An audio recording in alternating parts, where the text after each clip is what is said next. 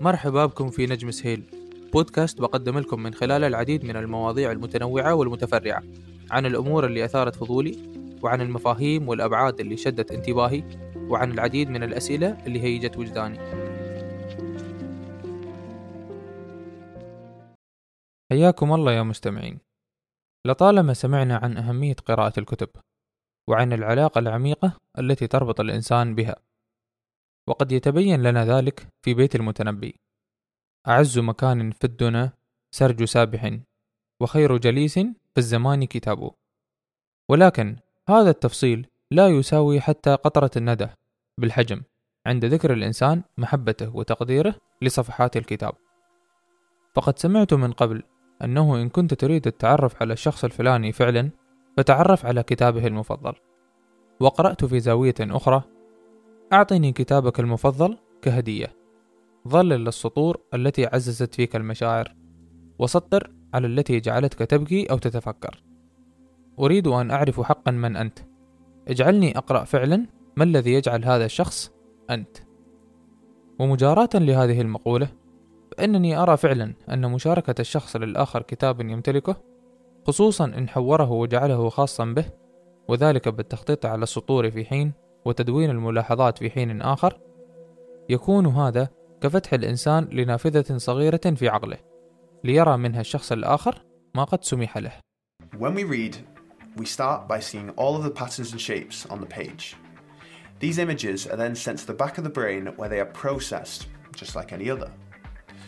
Next, it goes to the temporal lobe, specifically to an area called the brain's letterbox. This is where the black squiggles are then recognized as letters in a word. This information then travels from the letterbox to the frontal lobe and other areas of the temporal lobe. There we work out what this word actually means and how it's pronounced. In an experienced reader, this whole process takes less than half a second. I know what you're thinking, why does this matter, Jack? Well, I found a study showing that people that read 30 pages of a book each night have more left temporal lobe activity the next morning. Memory is found in this area, so there's been some studies that link reading with lower risks of dementia. It's also linked to emotional regulation, so this could potentially explain why a lot of people find that reading helps to reduce their stress and anxiety. This area is also responsible for verbal recall, so it might help you to retrie- retrieve your words. Oh, why? Retrieve your words a little bit quicker. Although these second two points were only shown to work in the short term. So that means you have to build a habit to get those benefits, and that's what I've been trying to do.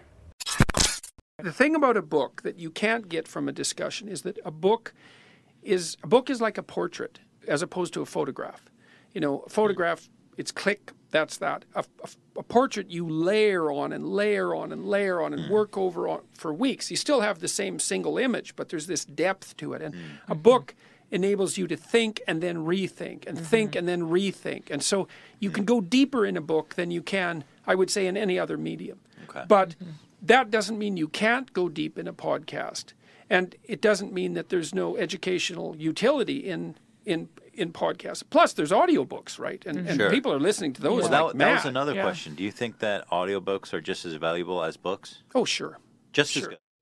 عموما ولكي لا نطيل الكلام أحب أن أرى في الشخص الآخر شغفا معينا ذاك الذي يدافع عنه بشدة إن انتقدته ويقضي فيه أغلب وقته وكأنه يبحث عن شيء ما ولربما نفسه قررت في هذه الحلقة أن أشارككم بعض الكتب التي أود منكم أن تقرؤوها ولو لمرة واحدة على الأقل. فلنبدأ بذلك بدون الإطالة لوقت أكثر في المقدمات. أولا كتاب 12 Rules for Life أو 12 قاعدة للحياة. يعود هذا الكتاب للكاتب دكتور جوردن بيترسون. ولعل من هو من المستمعين القدامى للبودكاست على علم بشغفي لما يقدمه الدكتور فيما يخص علم النفس وعلوم الحياة والفلسفة. كما يتطرق لعدة جوانب أخرى سأتفادى شرحها هنا لكي لا أقتصد في قيمتها. عموما كتب الدكتور جوردن أول كتاب له في عام 1999 ميلادي. وذلك بعد أبحاث وقراءات تقررت مدتها فيما يقارب ال 14 عام. بالتحديد منذ عام 1985 ميلادي ولغاية عام 99 وقد سمى ذاك الكتاب بخرائط المعنى أو Maps of Meaning وهو أعمق من الكتاب المقترح هنا في الرقم واحد ولكن لمن يحب التعمق في علم النفس والفلسفة بإمكانه أن يقرأ الكتاب 12 قاعدة للحياة وأن ينتقل بعدها لكتاب خرائط المعنى أو Maps of Meaning Sacrifice. You get to pick your damn sacrifice. That's all. You don't get to not make one. You're sacrificial whether you want to be or not. This is the Peter Pan story, roughly speaking. Is Peter Pan is this magical boy. Pan means Pan is the god of everything, roughly speaking, right? And so it's not an accident that he has the name Pan. And he's the boy that won't grow up. And he's magical. Well, that's because children are magical. They can be anything. They're nothing but potential. And Peter Pan doesn't want to give that up. Why? Well, he's got some adults around him, but the main adult is Captain Hook. Well, who the hell wants to grow up to be Captain Hook? First of all, you've got a hook. Second, you're a tyrant. And third, you're chased by the dragon of chaos with a clock in its stomach, right? The crocodile. It's already got a piece of you. أما عن القواعد ال 12 المذكورة في الكتاب فهي كالتالي قف مستقيما واجعل أكتافك إلى الوراء أو stand up straight with your shoulders back 2 عامل نفسك وكأنك شخص أنت مسؤول عن مساعدته أو treat yourself like someone you're responsible for helping 3 صادق الأشخاص الذين يريدون لك الأفضل أو make friends with people who want the best for you أربعة قارن نفسك بمن كنت في الأمس ليس لحال شخص آخر اليوم أو compare yourself to who you were yesterday not to who someone else is today خمسة لا تترك أطفالك يقوموا بأي شيء يجعلهم لا يعجبونك. أو do not let your children do anything that makes you dislike them. ستة نظم بيتك قبل أن تنتقد العالم. أو set your house in perfect order before you criticize the world. سبعة اسعى خلف ما هو ذو معنى ولا تسعى لما هو مناسب أو مريح. أو pursue what is meaningful not what is expedient ثمانية قل الحقيقة أو لا تكذب على الأقل أو tell the truth or at least don't lie تسعة افترض أن الشخص الذي تستمع له يعرف شيئا لا تعرفه أو assume that the person you're listening to might know something you don't عشرة كن دقيقا بخطابك أو be precise in your speech. 11 لا تزعج الأطفال وهم يتزلجون. أو do not bother children when they are skateboarding. 12 وآخر قاعدة إن صادفت قطة في الشارع دللها. أو pet a cat when you encounter one on the street. يمتاز الدكتور جوردن بالقدرة غير المسبوقة على شرح العديد من المفاهيم التي يقر الكثير منا بها. ولكن لم يستمع لها وهي في هذه الصياغة والوضوح من قبل مما جعلها موجودة في عقله أو وعيه ولكن من دون مقدرة منه على فهمها أو شرحها. تماما كما نرى الأطفال قادرين على لعب كرة القدم ولكن عندما نطلب منهم أن يشرحوا لنا جميع قواعدها نراهم يلتزمون الصمت. عموما أغلب إن لم يكن جميع المواضيع التي يتطرق لها الدكتور جوردن في كتبه عميقة جدا. كما يتطرق في العديد من الأمثلة والقصص إلى مراجع من الإنجيل حيث يتخالف مجرى تلك القصص مع مجراها ومنظورها من ديننا الإسلامي بعض الشيء ولكنه لا يفسد من ثمار القصص أي شيء Hello, my name is Yuval Noah Harari, and I'm an historian. My first book, Sapiens, surveyed the human past, examining how an insignificant ape became the ruler of planet Earth. Homo Deus, my second book, explored the long term future of human life, contemplating how humans might eventually become gods, and what the ultimate destiny of intelligence and consciousness might be. The present book focuses on current affairs and on the more immediate future of humankind. In a world deluged by irrelevant information, clarity is power. And censorship works not by blocking the flow of information, but rather by flooding people with disinformation and distractions. So, what is really happening right now? What are today's greatest challenges and choices? What should we pay attention to? أما عن الكتاب الثاني فهو 21 Lessons for the 21st Century أو 21 درسا للقرن الواحد والعشرين. ويعود هذا الكتاب للدكتور يوفال نوا حراري. لدى الدكتور يوفال شهادة دكتوراه في علوم التاريخ. وقد كتب بناء على هذا الشغف أربع كتب تختص بالبشرية عموما. فيتحدث فيها عن جميع ما يخصنا نحن الهومو سيبينز أو الإنسان العاقل. الجميل في الكتاب أنه جعبة من المعلومات الواردة من جميع الأقطاب والأقاليم. فتقرأ فيه عن التاريخ إثارة والمستقبل في تارة أخرى. ثم يعود لذكر اليمين المتشدد واليسار الليبرالي ويربط ذلك بالأنظمة السياسية والقرارات الرئاسية فيما يخص التكنولوجيا والاحتباس الحراري. كما ينوه في الكتاب على حجم أثر تطور الذكاء الاصطناعي على حياتنا وعلى أثر ما يسمى بالبايوتكنولوجي أو التكنولوجيا الحيوية وهو العلم المبني على الروبوتات والأجهزة المرتبطة بتلبية احتياجات البشر. وأشك على ذكري لهذه الأمثلة أنني غطيت حتى نصف المواضيع المذكورة في الكتاب كما قد باعت جميع كتبه ملايين النسخ وترجمت إلى أكثر من 60 لغة As a kid, did you ever watch the classic Disney movie Lion King? If you did, then you probably can't forget the character of Scar or the perfectly timed sarcasm the moment when, in his lair surrounded by a pack of shrieking hyenas, he overdramatically sighs, I'm surrounded by idiots. I bring up this example, of course, because many of us feel that way at work. Sometimes we can't help envisioning our coworkers as those bumbling, giggling hyenas, or we wonder what on earth is wrong with them and why anybody would do something that way. أما عن الكتاب الثالث فهو Surrounded by Idiots أو محاط بالأغبياء وهو للكاتب توماس أريكسون وقد ألف هذا الكاتب لحد الآن خمس كتب جميعها حول ما يحيط الإنسان أو البشر.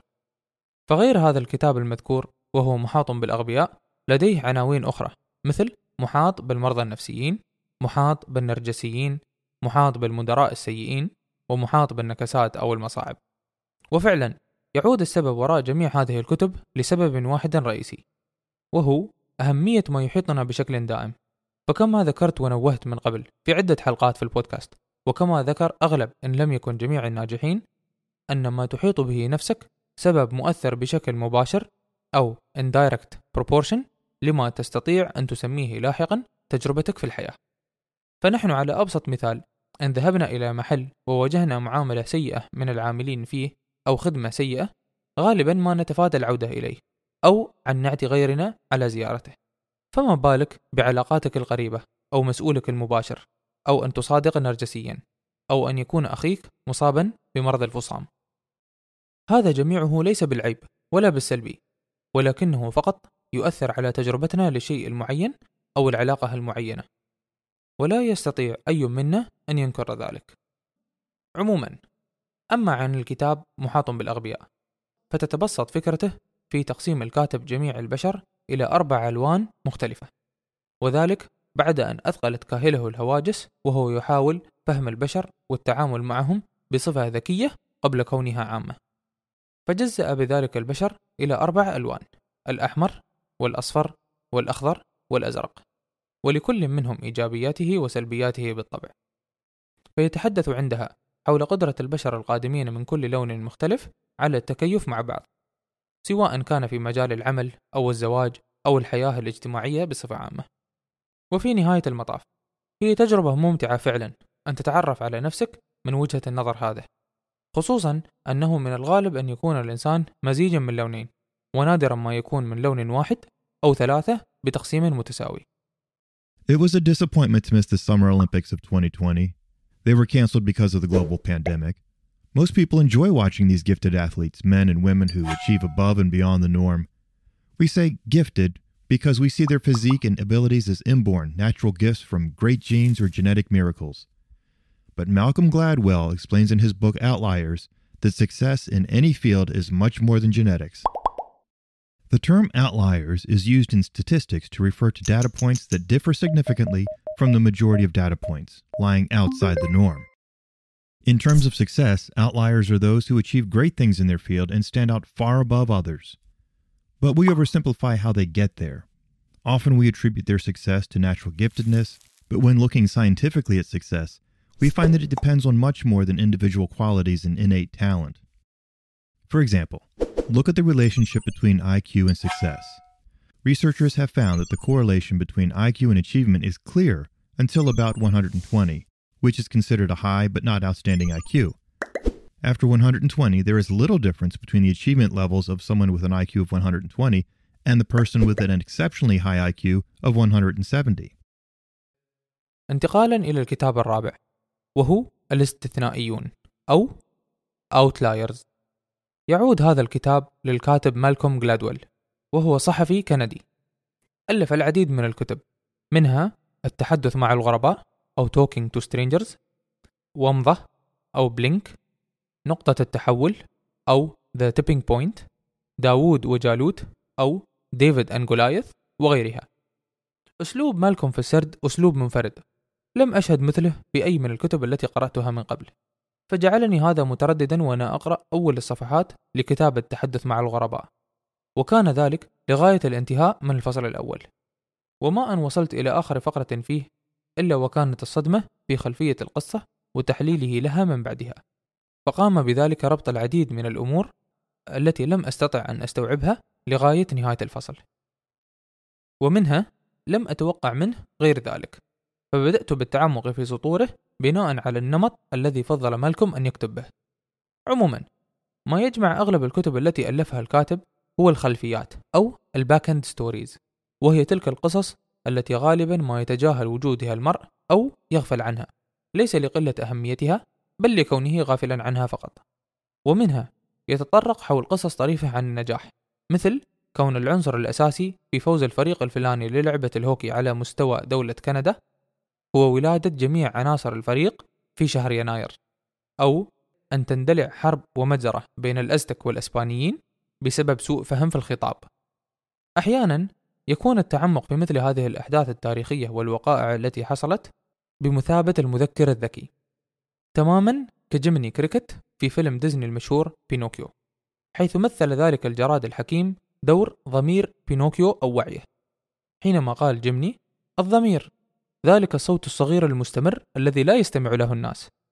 أو حينما قال اجعل ما يقودك دائما هو ضميرك.